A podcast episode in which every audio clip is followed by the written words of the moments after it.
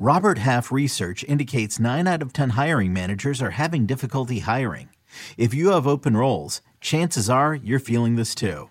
That's why you need Robert Half. Our specialized recruiting professionals engage with our proprietary AI to connect businesses of all sizes with highly skilled talent in finance and accounting, technology, marketing and creative, legal, and administrative and customer support. At Robert Half, we know talent. Visit RobertHalf.com today.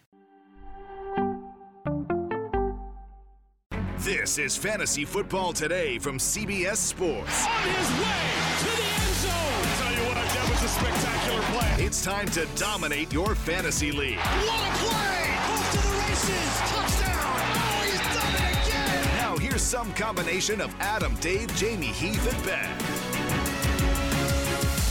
Welcome to Fantasy Football Today podcast. I'm Jamie Eisenberg. That's Dave Richard. That's Heath Cummings. Got a fun show for you today. It's Tuesday. It's April 12th. And we're talking more dynasty, looking at some quarterbacks and running backs. It's a very Heath Cummings show. So, Heath, I hope you're ready to go. So, um, we'll get into some more wide receiver, tight end talk, obviously, later on. Uh, but today we're focusing on the uh, quarterbacks and the guys who carry the ball out of the backfield. And, Heath, when you're going through this uh, this process for you, this um, you know, putting together your rankings for for Dynasty, what's what's sort of like the biggest takeaway that you look at for these two positions in terms of you know, in factoring in the rookies, factoring the incoming rookies, uh, the players that we just saw. How's it all work together for you?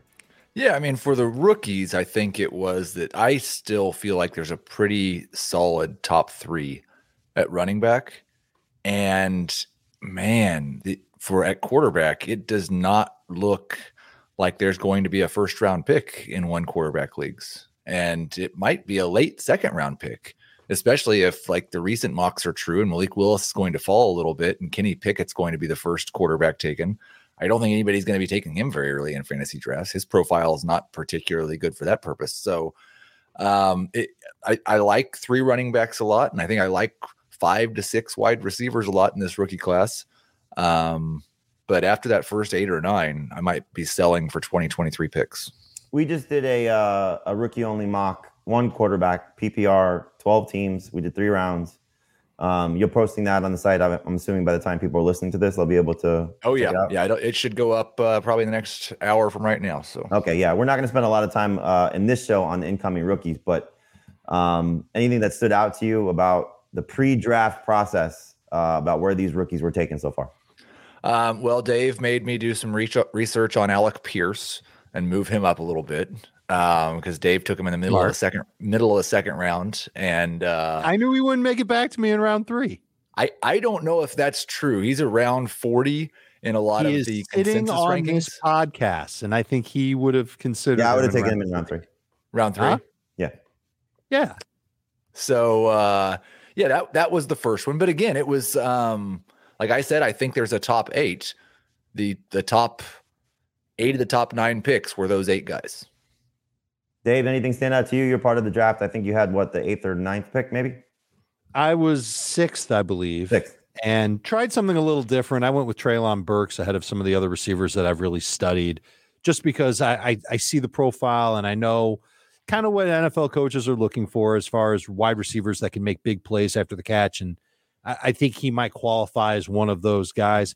I was surprised that uh, the the receiver run didn't include Jameson Williams going a lot earlier. Wasn't surprised about the quarterbacks. Not surprised about the tight ends. I think the first one off the board was Trey McBride, and I don't think he went until the last pick of round two to Heath. So this is Heath's right. This is going to be a very running back and wide receiver heavy rookie draft class. And I don't know if there are very many um, top tier type of players in this draft class. I think Breece Hall is about as close as you get to it from the running backs. I don't know if I'm willing to put any wide receiver in that elite tier. And so I don't even think you have to wait till 9th, 10th, 11th, 12th in round one to start trying to trade back or trade out toward 2023. I think if you don't have the first overall pick, you could start considering offers for next year's draft class, assuming that you're okay with what you have in your lineup. Uh, and what you'll get in round two and round three, it's deep you'll find good talent in round two and round three at wide receiver and tight end will be there in rounds two and rounds three. But you could trade out of round one and get a 2023 first round pick and maybe something else on top of it. And and we'll see obviously where these guys end up because whoever goes to the Packers, if they take a wide receiver in the first round, if the Chiefs take a wide receiver in the first round, if the Falcons invest in a wide receiver, you know, there's going to be some interesting moves there. Uh, the running backs you mentioned, Heath, I'm assuming the top three for you are going to be Breece Hall, Ken Walker, and Isaiah Spiller. Uh, easily the first two, I think, for a lot of people are Breece Hall and Ken Walker. So we'll see, you know, if they end up in good spots or if it's going to be somebody like Isaiah Spiller or Robinson from Alabama or uh, White from Arizona State. You know, there's a lot of interesting names in this draft from the running back spot, but uh, you know, similar to what Dave was saying about the wide receiver position, I think once you get past Hall and Walker, um, the the the landing spots are going to matter. James Cook out of Georgia as well, uh, White as well from uh, Georgia also. You know, so there's some interesting players. Uh, so the fits and the landing spots will certainly matter, and we'll talk a lot about that once we get through the NFL draft, which is just about two weeks away. So getting very close to finalizing a lot of NFL rosters, at least for the most part, with the free agency period done for the majority, and then clearly with the uh, NFL draft as well. Uh, if you're looking for a leg up on your bookmaker, we've got you covered on the Early Edge podcast powered by Sportsline. Every day you can join Jonathan Coachman and an expert crew of Sportsline handicappers to break down the biggest games of the day. Every episode is 20 minutes or shorter, and it is in your feed by 11 a.m. Eastern. If there's a sharp side to the action, you'll be armed with it. Go check out the Early Edge podcast wherever you listen to this one.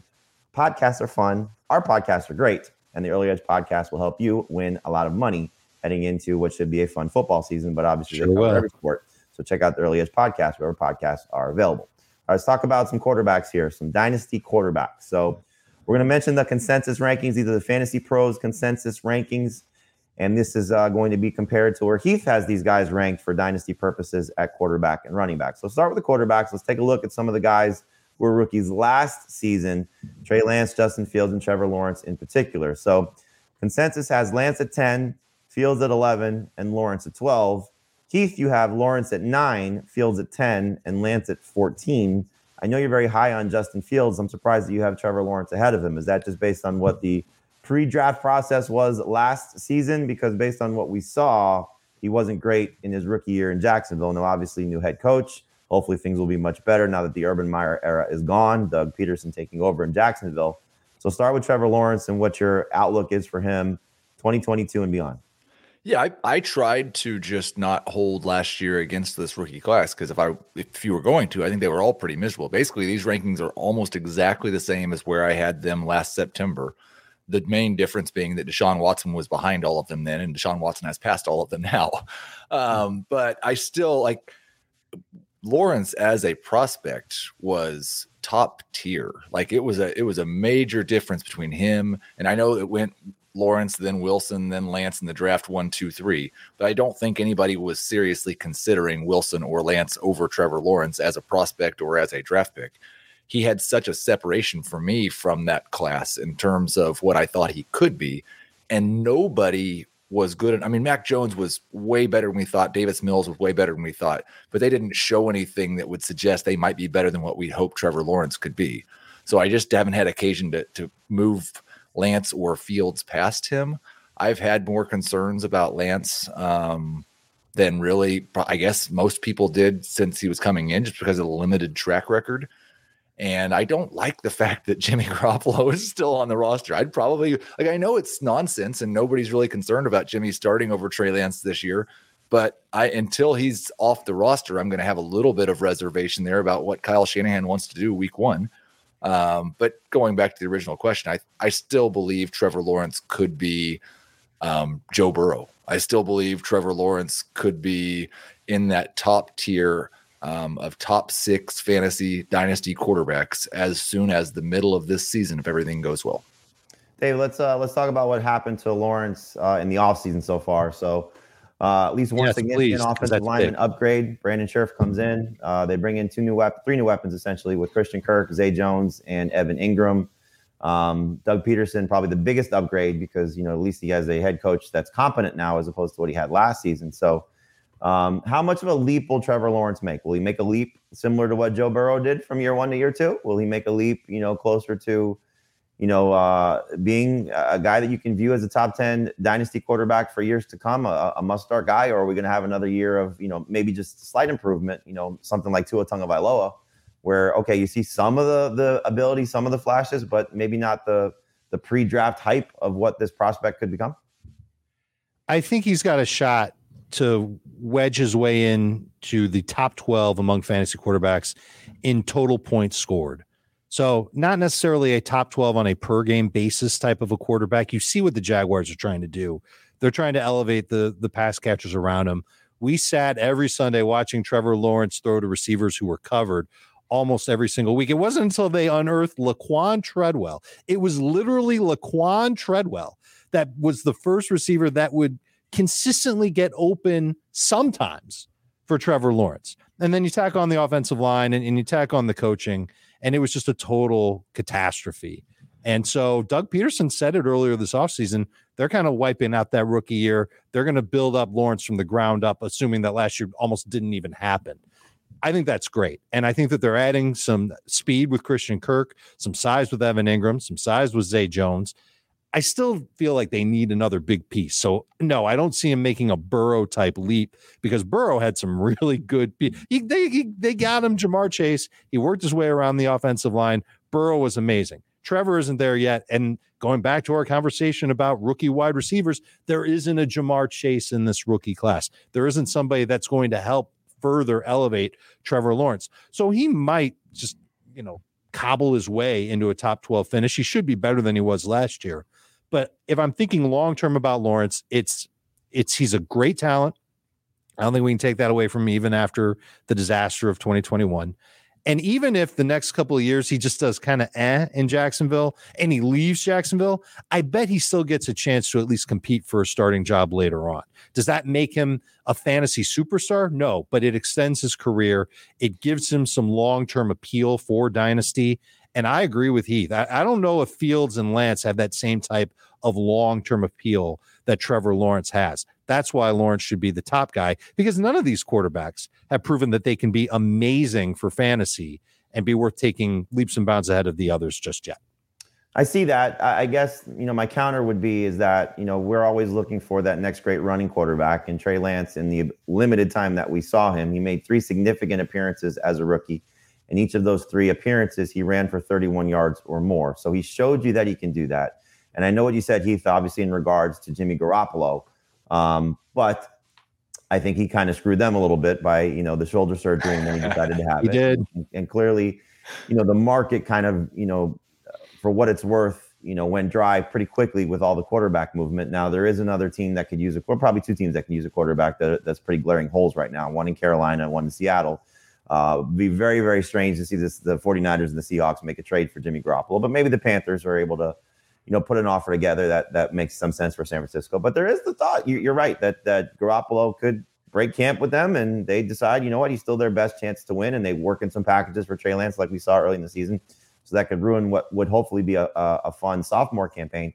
But to me, I just think that Trey Lance has maybe just as much upside, not from a pure talent standpoint, but from a fantasy standpoint by comparison to Trevor Lawrence because of what he will hopefully do with his legs. And we talk, you know, you mentioned it, Dave, that Joe Burrow had these amazing weapons around him. Well, I mean, you put any quarterback in San Francisco and you got Deebo Samuel and Brandon Aiyuk and George Kittle, this offensive line, that play caller, and that run game to support you, it's a pretty good situation. So I still think Trey Lance might have more upside than this other group. But uh, Heath, in terms of Justin Fields, you've been singing his praises since he came into the NFL. I know you're a big fan of what he did at Ohio State. Uh, certainly, his last season there limited because of the games because of COVID, but uh, the year prior to that, he was he was pretty amazing. Um, in terms of Justin Fields, does he have enough weapons? Does he have enough around him? Does he have enough to be successful to justify four spots ahead of Trey Lance if everything works out right for both of these guys? And should he even be behind Trevor Lawrence? That's the I, I I struggle with him and Lawrence because I do think that, and just in terms of upside, I think Fields could be as good a passer as Lawrence, and I think Fields could be as good a rusher as Lance. Um, and so that that does give him more upside. But no, the Bears haven't done anything that makes me feel better about Justin Fields, other than the fact that they changed coaching staffs. But that's a complete unproven at this point as well. So it's if we get through the draft, I'm expecting, hoping that there's going to be significant things that happen in the next month that make that situation in Chicago better. I'm going to have a hard time keeping him as high as I do if that's not the case because it, it, it's solely based on what I believe is Justin Fields' upside as both a passer and a rusher and not anything Chicago's done because they've not done anything good. We know. Well, we know that the Bears don't have a first round pick. Byron Pringle is their biggest addition to their passing game so far this offseason. If we get out of the draft and we feel like the Bears are headed toward Tankville, that can't make you feel great about Justin Fields. Now you've got to think that the first two years of his career are going to be just absolute wiped off. You've got three years left with him in a Chicago uniform. How quickly can they bounce back? How quickly can this coaching staff and, and namely Luke Getsy, the offensive coordinator there, build something around Justin Fields that turns him into a fantasy dynamo in 2023 or 2024? And are you willing to wait that long? So I'm I've you've if you're if you've got Justin Fields, you have to play the waiting game with him. You can't trade him. You can try and trade for him and get him on the cheap right now, especially if somebody else in your league has Fields and they see what the Bears are doing and they go, "All right, Justin Fields is going to stink. I'm done. I'm out. Give me a you know a second round pick in 2023, whatever." But that's that's what I see. That's what makes me nervous about Justin Fields. I, I agree with Heath. He said that he's got almost as good of an arm as Lance, or not as Lance, sorry, as Lawrence, and certainly as good of a rusher as Lance. He's got that combo to him. I really liked him coming out. He's just landed in this terrible spot, and he's got a difficult situation that he's got to deal with. And fantasy managers are going to feel the brunt of that this year and maybe next year too. How long you want to wait for Justin Fields to break out? Heath in a startup super flex dynasty league when are you drafting Lawrence Fields and Lance? Um, probably round three, which means I think I'm not getting Lance. I think that makes me most likely to get Fields. Round, yeah, it'd be surprising if either of these guys made it to round three. To be honest with you, because you know I think you're looking long term and what they could be, and if their consensus ADP right now is or consensus rankings is is all the number one quarterbacks. We typically see those guys go relatively soon. And you know, people get excited about these young quarterbacks. So it'll be interesting to see in a startup superflex dynasty league when those three quarterbacks would go. Two I, other rookies uh, that we're looking at here, and uh, Heath just totally disrespecting, or maybe it's uh, Ben Trager totally disrespecting Davis Mills, not including him in this conversation. But uh, consensus rankings have Mac Jones as the 18th ranked quarterback in Dynasty, and Zach Wilson as the 20th ranked quarterback. Heath, you have Wilson 17 and Mac Jones 20. Uh, you mentioned it that Mac Jones, just from a total point standpoint and, and what he was able to do in his rookie season, uh, had the best rookie year, certainly the most successful from a win loss standpoint. Uh, Zach Wilson had a little bit of a loss season, missed time due to injury, had a knee injury that he sustained. And as we saw when he was not there, the likes of Mike White and Josh Johnson were better for the other players on the Jets roster from a fantasy perspective. But Wilson, there's a report that nobody wanted to play for the Jets in terms of free agents, and Tyreek Hill didn't want to get traded there because they don't know what Zach Wilson actually is or can become.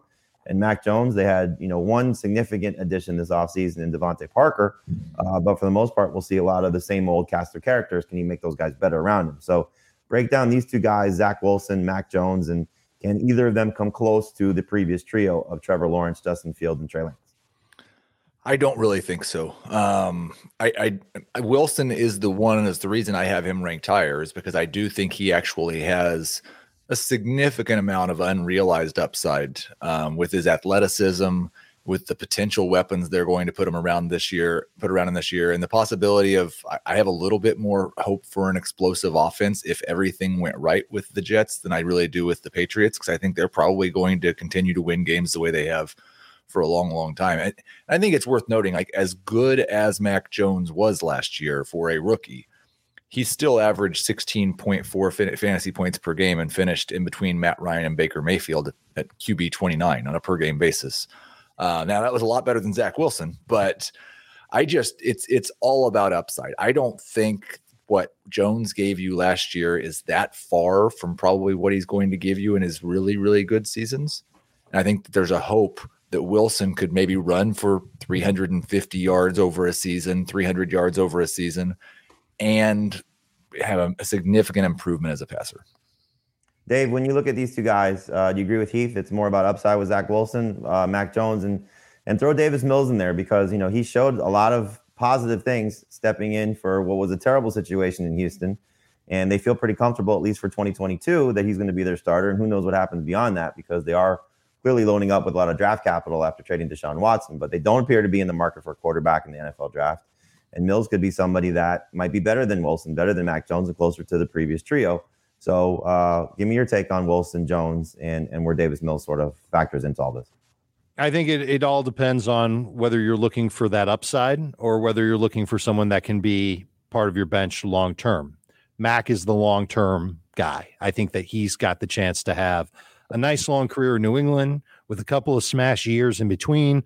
But I mean, a little bit better than what he did last year. Maybe he'll have a handful of, maybe his average will be right around 28 passing touchdowns and uh, maybe like 4,000 yards. It's nothing that's going to make you go, wow, it's an amazing fantasy quarterback. I'm glad I have him. So, certainly seeing the upside that Zach Wilson gives you because he's a scrambler. He'll run. He had four rushing touchdowns last year. And I think he can improve as a passer. And the Jets are doing for Wilson what we kind of wish the Bears would do for Fields, and that's improve his offensive line, bring in some new weapons for him, make that offense a little bit better. Hopefully, Wilson holds up his end of the bargain and he completes more passes downfield than he did last year. He was actually pretty good in the intermediate area. I think he completed like right around 61% of his passes. I think that's the best of any rookie quarterback last year. But he also had a lot of turnover worthy plays and just needs to refine his game a lot more. But I do think the Jets have the opportunity to do that, and they're trying. And that makes me kind of lean towards Zach Wilson over Mac because Mac's upside, I, I, don't think it can touch any of the other quarterbacks that we've talked about so far, save for Davis Mills. I think Mills and Mac Jones have kind of the same upside. And I also wouldn't put it back Houston, put it past Houston rather, if they saw a quarterback that they liked in the draft, they've got all that draft capital um, they take a chance on a quarterback after round one. Yeah, I, I think you know, just talking to people uh, around the league, especially at the combine, um, if Davis Mills was in this draft class, he would be the first quarterback taken. You know, just based on what he showed you in his limited time at Stanford prior to injury. Uh, you know, his his potential, um, I don't think was necessarily factored in as much because of some of the things that they saw in his final season at Stanford. But uh, that's just some people, you know, obviously who like Davis Mills, and you know, you're playing the the results card of how he performed in his rookie season. I'm sure factoring in that as well. Uh, for Wilson, we know the Jets seem like they're going to, you know, definitely invest capital, as you guys have said. Uh, the 10th overall pick is is well uh, documented in a lot of mock drafts that they might be looking at a, at a wide receiver there. Um, so that'll be fun to see if they do that. Uh, not maybe not so much fun for Elijah Moore, uh, but could be good for Zach Wilson. And again, Mac Jones, they bring in DeVante Parker, so we'll see what happens there.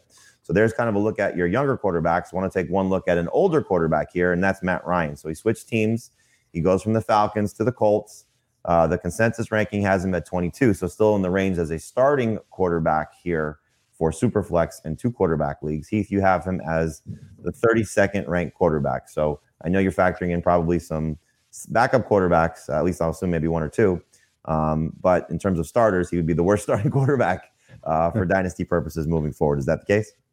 I think it might be. I I don't really view this move to Indianapolis as one that's like it's great for his career as maybe he can go to the playoffs and maybe he'll have some success in terms of winning games.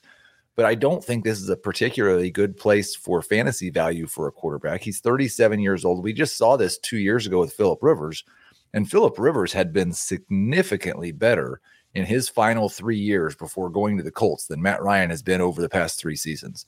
I don't think this is going to be a high volume passing attack. He's obviously not going to do anything as a rusher.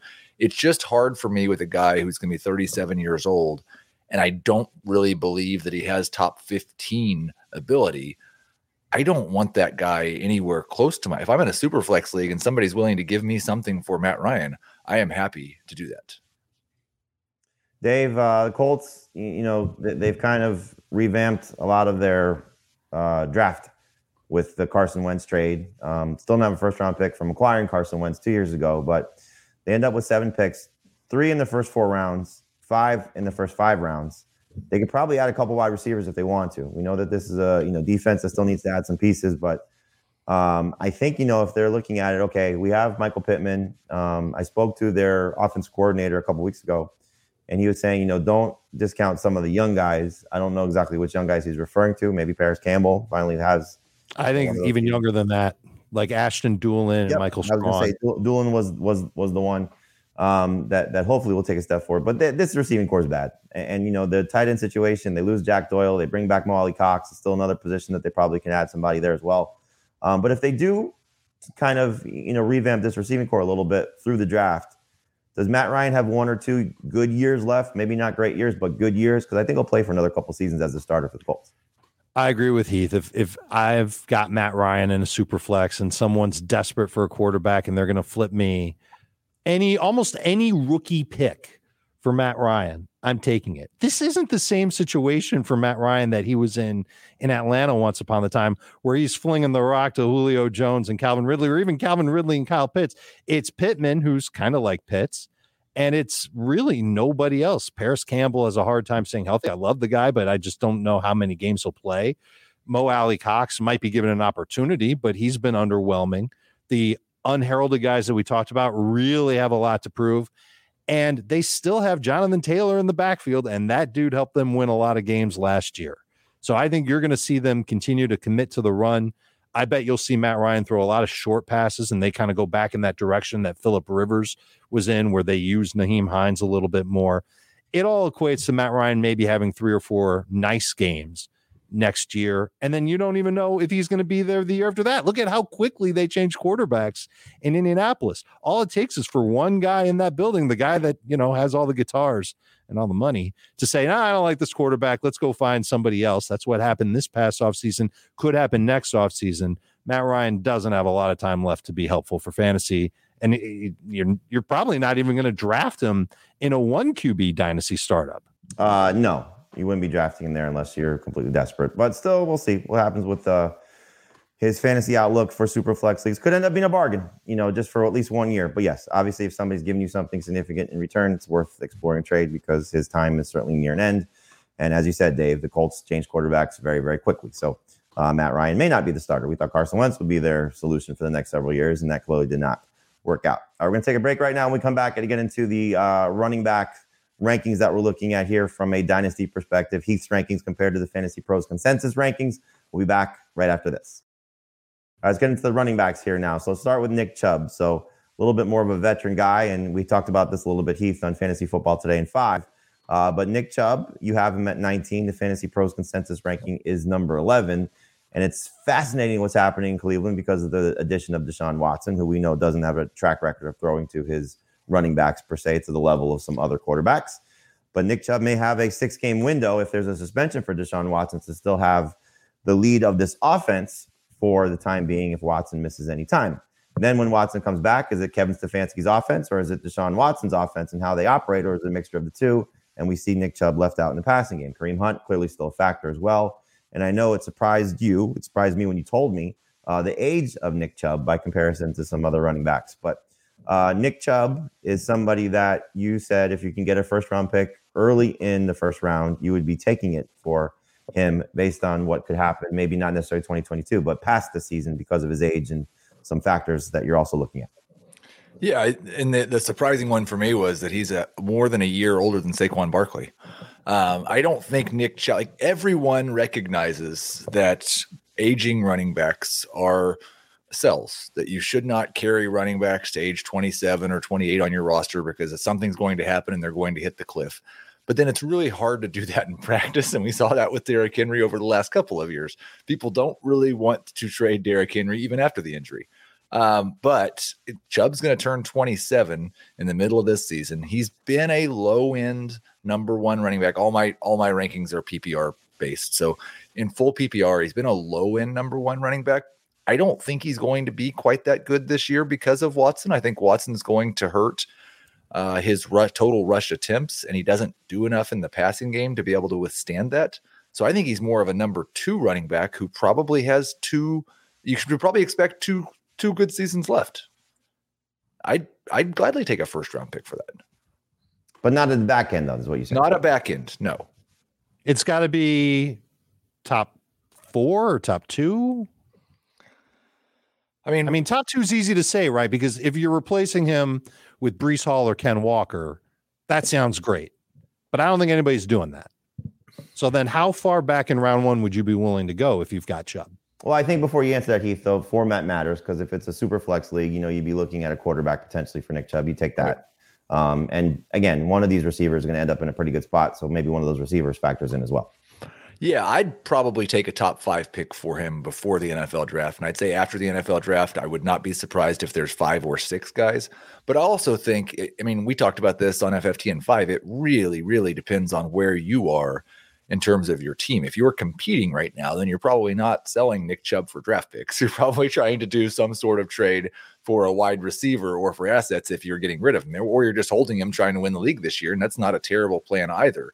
Um, but if you're anywhere close to a rebuild, or if you're not quite sure and you're stuck in the middle, then yeah, I'd be pretty happy to get a top five or top six pick for him. And I do think I wouldn't hesitate to ask for a first plus something because obviously I'm the low guy on him. I'm saying I would take these things, but he's currently the number 11 consensus running back. You should get more than a first round pick for that guy. Yeah, it's uh it's really interesting when you start to get to this point in in your career and I think you said it best. If you are a contending team, hard to get rid of him. If you're a rebuilding team, you're going to ask for a lot in return for him and you may not get the the bounty that you're hoping for. So um, he, he could be just one of those catch 22 type of running backs that you got to make sure you get the right deal to sell him and the right deal to you know certainly buy him. Um, hopefully, get one more good season, if not a couple more. So he keeps himself in great shape. Just like to see him a little bit more involved in the passing game, and certainly would have been great if Kareem Hunt decided a couple years ago not to resign with the Cleveland Browns. We wouldn't have him coming off the field in certain situations. Uh, we spent some time talking about David Montgomery yesterday from a ranking standpoint um, in terms of uh, where he stacks up for the 2022 campaign. But beyond that, Keith, you still love him uh, a lot moving forward. He's the 10th running back for you. So clearly ahead of Nick Chubb. Consensus has him behind Nick Chubb. He is the 16th ranking back ranked according to the Fantasy Pros consensus. So David Montgomery, uh, again, Dave said it. This bear situation could be terrible. Is it terrible for David Montgomery as well? This is so interesting to me because he's basically like over the last two seasons. Last year, he was four tenths of a point behind Nick Chubb. Two years ago, on a per game basis, he was two tenths of a point better than Nick Chubb. Let's just call it a draw over the last two seasons between David Montgomery and Nick Chubb. Nobody views them like that. But also, Montgomery's almost two full years younger than Nick Chubb. And somehow Chubb is viewed as a complete much better asset in terms of dynasty. So yes, I don't think anybody would have a hard time trading Nick Chubb for David Montgomery in dynasty. And I'd prefer to have Montgomery. You're probably get, getting something in addition to Montgomery if you trade away Chubb. They've been the same guy over the last two years, and Montgomery's two years younger. So I've got David Montgomery in our dynasty league, uh-huh. and I know that you've got a lot of. I've got a lot. I I don't have Chubb, but I've got Montgomery. Okay. And if I offered him to you for one of your two first round picks, what would you say? Um, well, I believe my two first round picks are first and second. So I I would not trade the first or the second pick for David Montgomery. Okay. I would I would give up a late first for David Montgomery, especially in that league um, and I might have one of those as well. But um, are we making a deal right now? I, I well, I want to see. I want to see if we can. Like a month ago. Why the hell not? A, I'm a I'm always looking to yeah. make a move, but but I, I I like that number two pick. Let you up unless you want to give me number one. I would certainly take that. But you just said you wouldn't give number two for David Montgomery, and now I have to play my hand here because I'm not allowed to lie on the podcast. I'm nervous that a bad year for David Montgomery could send his value into a tailspin. He's in a contract year. I know the age is great. If he doesn't have a, a you know a, a bang up season, how are teams going to view him? How are the Bears going to view him? Who's going to pay him? You know, north of eight million dollars a year to be their feature back. Is he going to end up being in a timeshare situation as soon as next year? So this is the make or break year for David Montgomery. Last year he finished 15th in per game in PPR. year before that he was top 10. But now you're putting him on Chicago. Their offensive line, I, I don't think it's going to be any better than it was last year. Their offense certainly isn't going to be much better. Their defense has some serious holes in it. I don't know how effective Montgomery will be. And I, I almost I almost look at my rankings and redraft, and I think it's just way too high for Montgomery. So I'm kind of nervous about him, which is why if I could turn him somehow into the second overall pick, I'd be thrilled to do it. Well, but I know I'd have to throw in something with him yes. in order to get that high and to get you off of one of Hall or Walker in this year's draft. So would you take a second pick?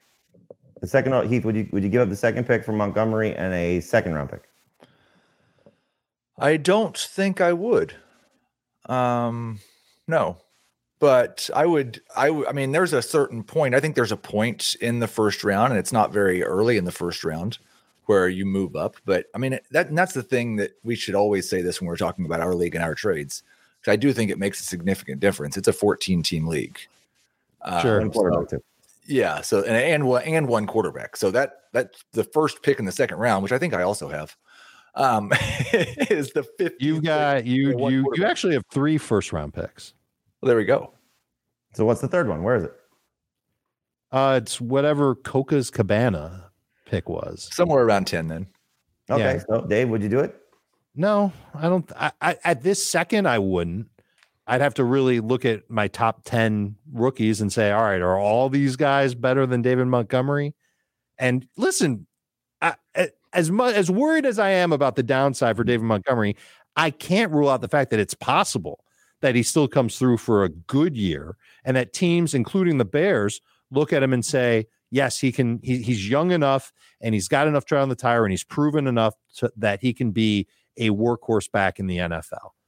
So it's it's within the realm of possibility that he's still a, a capable, useful starting fantasy running back uh, next year and the year after at minimum. we could see a situation. So Heath, I'm assuming because you you you you both tanked last year. Uh, Heath a little bit more effectively than Dave, but Dave did a good job getting some draft picks. Um, in terms of getting those first two picks, I'm assuming you're thinking Breece Hall and somebody else at this point, correct? Mhm. If Breece Hall ends up like what happened to Derrick Henry when he got drafted, right, where he ended up you know starting his career behind you know somebody like DeMarco Murray. Uh, if Breece Hall goes to a situation like that, and Ken Walker, let's say, is your second favorite guy, or you, Right. you decide you want to get your, the top wide receiver, um, let's say let's say that the the Packers draft somebody, it's Skyy Moore, let's say, you know, somebody who's not we we're, not thinking as one of the top three or four guys, you know, so it's, Right. it's not one of the Ohio State guys, it's not Drake Long, and it's not Jameson Williams, no, they just they pull an Eagles and they take Jalen Reagor in the first round over Justin Jefferson. Um, but that situation looks the best, you know. So all of a sudden, the guys you're looking at at the top, it just doesn't feel as great as it did a year ago. Right. Are You still feel like you you would rather have that player than David Montgomery? Oh, I think there's a chance that I that I wouldn't. I actually wrote about this because Hall is so similar as a prospect uh, numbers wise to Jonathan Taylor. Their size speed score is almost identical. They ran the same 40. Um, and I, I I wrote about how we everybody had Jonathan Taylor, I think, as the number one running back until Clyde went to the Chiefs. And Taylor was in a committee with Marlon Mack and Nyheim Hines. I'm going to try not to make that same mistake. I'm just going to take Breece Hall number one overall and not worried about it. Um, but yeah, there, I do think there's a chance that type of messy landing spot situation where our favorite guys end up in bad spots and the great spots go to guys we weren't excited about is a worst case scenario for anyone who's stockpiled 2022 picks. And I'm really hoping it doesn't happen. Like, what's the worst landing spot for Breece Hall? Like, the first thing that I thought of was Denver because, like, he ends up with you know with another young running Oh. back that, that we like. You know, like, what's the worst destination for Breece Hall? Tampa. Sh- behind Leonard Fournette for the first year.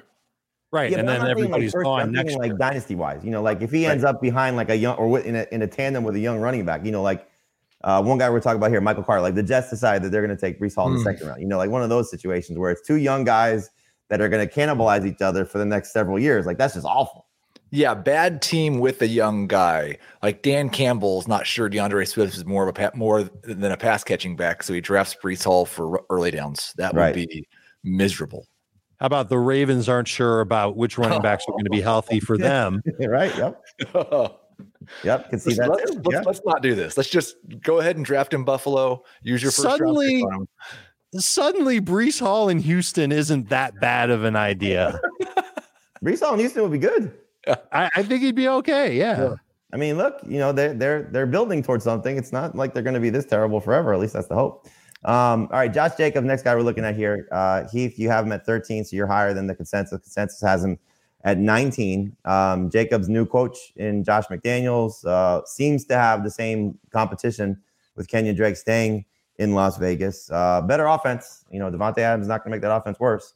Uh, we'll see what happens with the offensive line there for the Raiders, but you know, hopefully at least on par from what we saw a year ago. So Josh Jacobs, the guy we've spent some time talking about, you know, can he continue to have his role in the passing game like we saw last season with Adams there, with Drake back? Uh, what will Josh McDaniels do in terms of carrying the Patriots offense over to Las Vegas? Will he have more of just a pass catching back there? And does Josh Jacobs have the long term appeal that we, uh, you know, have been waiting for for the last couple of seasons? Last season was nice, but uh, I think we all have higher expectations even than that. So, Josh Jacobs still somebody you you view as a borderline number one guy. Yes, and this is another one of my favorite crazy age things. And this one actually came from Twitter yesterday in response to my Saquon Barkley uh, Nick Chubb tweet. Josh Jacobs is 26 days older than Najee Harris. Wow. He's just turned 24 years old. And I think it seems pretty obvious that his perception at least right now is that he is one of the running backs that that NFL teams and hopefully Josh McDaniels really thinks matters. I think he's going to score a bunch of touchdowns on this Raiders team. The passing downs thing is a bit of a concern. I more view him as a high end number two running back who should still have a three to four year window. And so that puts that that allows him to stay right in that borderline top 12 conversation. I have a hard time going back and forth between him and Montgomery. And this year we'll probably flesh that out. Dave, who do you like better? Jacobs or Montgomery? I like Jacobs better for Dynasty. He's younger, just by a little bit. He's in a better offense. He's going to be given the platform as the lead back. I don't think he's going to be a three down guy. You just look at Josh McDaniel's track record, and I think it's safe to assume that they will have somebody, whether it's Drake or somebody else, work in on passing down situations. That's going to hurt Jacobs, obviously, because he's not going to get 40, 50 catches like we we think he has the potential to get, like we saw him get in 2021. But I think he has a good year, and I think he finds a way to keep that type of a role as a first and second down back again for a long time. Contract year, just like David Montgomery, but he's younger, he's better, uh, at least in terms of just running the ball and having speed. I know the injuries are a factor as well. I, I just think he's in a better spot. I'd rather have Jacobs in Dynasty. I'd rather have Jacobs also, but it is close, and you know they're they're both getting to the point where we may see them on new teams soon. So we'll see what happens there. Uh, but you got to feel a little bit better about where the Raiders are headed right now, as opposed to where the Bears are headed. And Jacobs, everything around him is getting better. Everything around you know Montgomery, not necessarily improving yet, aside from maybe the head coach. And so hopefully you know Matt Eberflus and Luke Getsy, as you mentioned, Dave, helps helps things for Montgomery. And Josh McDaniels doesn't necessarily ruin things for Jacobs, but could see a, a huge spike in touchdowns. We know they like to have a a physical goal line presence, at least based on what we saw in New England. And so hopefully that continues to be Josh Jacobs and not Kenyon Drake. And a lot of what Jacobs did as a pass catcher last season came when Darren Waller was missing time, when Drake was out. Uh, the receiving corps was not clearly the same as what it is right now. So Jacobs in a very interesting season, but hopefully just the overall improvements for the Raiders with the addition of Davante Adams helps him moving forward and keeps him as a borderline number one guy here. The guy you have ranked right after Josh Jacobs, the last guy we'll talk about today, is Michael Carter. And this one's fascinating to me, Heath, because I still think we're going to see a committee for the Jets um, I love Michael Carter's talent. I think he's got a chance to be special. If you go back to a lot of what uh, the shows we were doing this time last year, Emory Hunt, who loves dissecting running backs, former college running back himself, he thought Michael Carter was the best running back in this class. So still he has the potential to be that. I don't know if we necessarily agree with it at the time. I know I didn't, but I can see where Emory was coming from in terms of what the upside is for Michael Carter. And we saw flashes of it last year, but unfortunately it came when it was with different quarterbacks, as I alluded to before when Zach Wilson missed time, Mike White, Josh Johnson, they were much better for Michael Carter's fantasy outlook, mostly in the passing game. So they bring back Tevin Coleman. That seems like a win for Michael Carter, but are they going to add somebody else to this backfield? Or they continue to, you know, make it more of a committee? Uh, can Michael Carter ascend to the heights you have him at? The Fantasy Pros consensus ranking has him at 23. You're almost 10 spots higher than that at 14.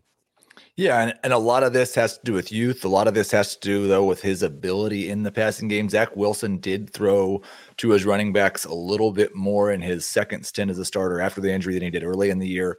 And a lot of times we see young quarterbacks as they mature even from that first to second year and then second to third year, learn the check down, learn to get through their progressions quicker so they get to those reads. So I would expect Wilson's target share to running backs goes up. Carter has excellent skills in the passing game, averaged nine yards per catch last year, and was used for a short period of time as a feature back. He didn't play more than 52% of the snaps the first five weeks, and then he had a stretch where it was 72, 70, 58. It was really, um, and then he got hurt. And so it's going to come down to can he be a feature, maybe not feature back, 1A and hold up to that 16, 17 touches a game over a full season? And then how much is Zach Wilson going to throw to him? But he's he's so young. And I don't, unless they really add somebody significant, I don't think there's anybody that takes him off the field unless the Jets are just trying to rest him. there's not another really talented back on the team. Dave, last year you traded in our rookie draft up to get Michael Carter. Um, so I want your assessment on the trade that you made. If you're happy with that move, I don't remember what you gave up to get him. Um, but also, is he closer to David Montgomery and uh, Josh Jacobs, or does he still have a ways to go to catch those guys because Heath again has them ranked almost back to back to back? The nice thing about Michael Carter is that the the role that I kind of mentioned for Josh Jacobs, where he's like an, a running downs back, he I don't think Carter is exactly that. I think the safe way to kind of handicap him is as a as a part time one A type of running back. And we already mentioned the Jets offensive line getting better. They're doing what they can to help the whole offense by improving the offensive line. And Carter's got time. He's got at least three more years in New York. Hopefully, they are good, productive years. Hopefully, he takes a step forward. I don't see Carter becoming a dominant fantasy running back, playing three downs, catching 50 passes per game. But I do see him as the type of guy, even though he's a little short, he's stocky, he can work at the goal line. He can be a top 15 type of fantasy running back each of the next three years. I think that's well within his upside. I traded up, I moved up, I, I want to say either two spots or four spots, and I gave up Gabriel Davis to get Michael Carter. And that trade looked great until the end of last season. And now I'm sitting here going, man, I wish I had Gabe Davis on my team. He's going to be awesome in Buffalo.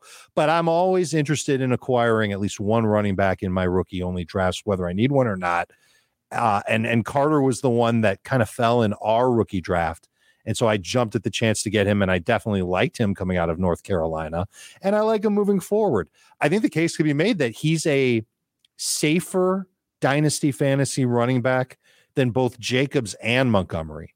But I would couch it and put him right in between the two just because I think Jacobs can have a good year this year and he can parlay that into his next contract. I'm worried about Montgomery, what happens to him this year, and then what happens after that. I don't have to worry about that with Carter. All right, Carter might have a bad year and then he's in a timeshare again in 2023. But he's definitely somebody that's got talent, seems to be in in a in a I don't want to say a great spot. I would say Jacobs is in a great spot. Carter's in a good spot. And so with that type of upside that I've got for him as a quality number two fantasy running back, I think I'd rather have him than Montgomery. Do you, do you remember um, who was taken with the pick you traded away? No, but I'm sure you're going to tell me, and I'm sure I'm going to be upset about it. No, I don't remember. I, I have the four picks afterwards, but I don't know which pick it was you traded Do away. you know You, you it won was whoever before, RJ 14th. oh, it would have been 14th? Yeah, you trade Who, what? was Trey Lance. Trey Lance. Trey Lance and Gabriel Davis for Michael Carter. But Okay. I, I, I'm trying to see. I'm looking up the transactions to see if you gave up more than that. I don't think I did. I think it was just Gabriel Davis. So Davis in the 10th pick, Davis in the 14th pick to move up to 10. Right. I won the league two years ago, so it had to have been the 14th pick, and I and think that I moved. sense because it was RJ. And RJ was a was a big Gabe Davis guy before last year, right? and yeah, and he's a big Bills fan on top of it. So it was it was a double winner for him. I didn't like giving up Gabe Davis, but that's how badly I wanted to get a running back in that draft class last year, and I liked Carter. Let's see. Draft would have been And I liked Trey Lance too, but now I'm I'm nervous about Trey Lance just because I'm not sure if he's going to develop quick enough.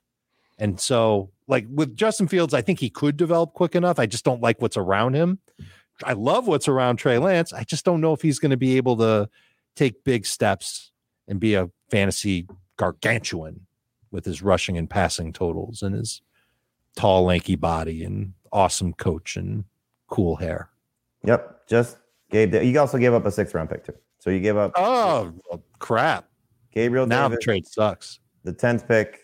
I'm sorry, Gabriel Davis, the 14th pick, and He's oh, no, sixth sorry, you rounder. gave up. Oh, here it is. Here's the whole trade. You gave up. The, you gave up a fourth round pick, 45th overall, first round pick, 14th overall.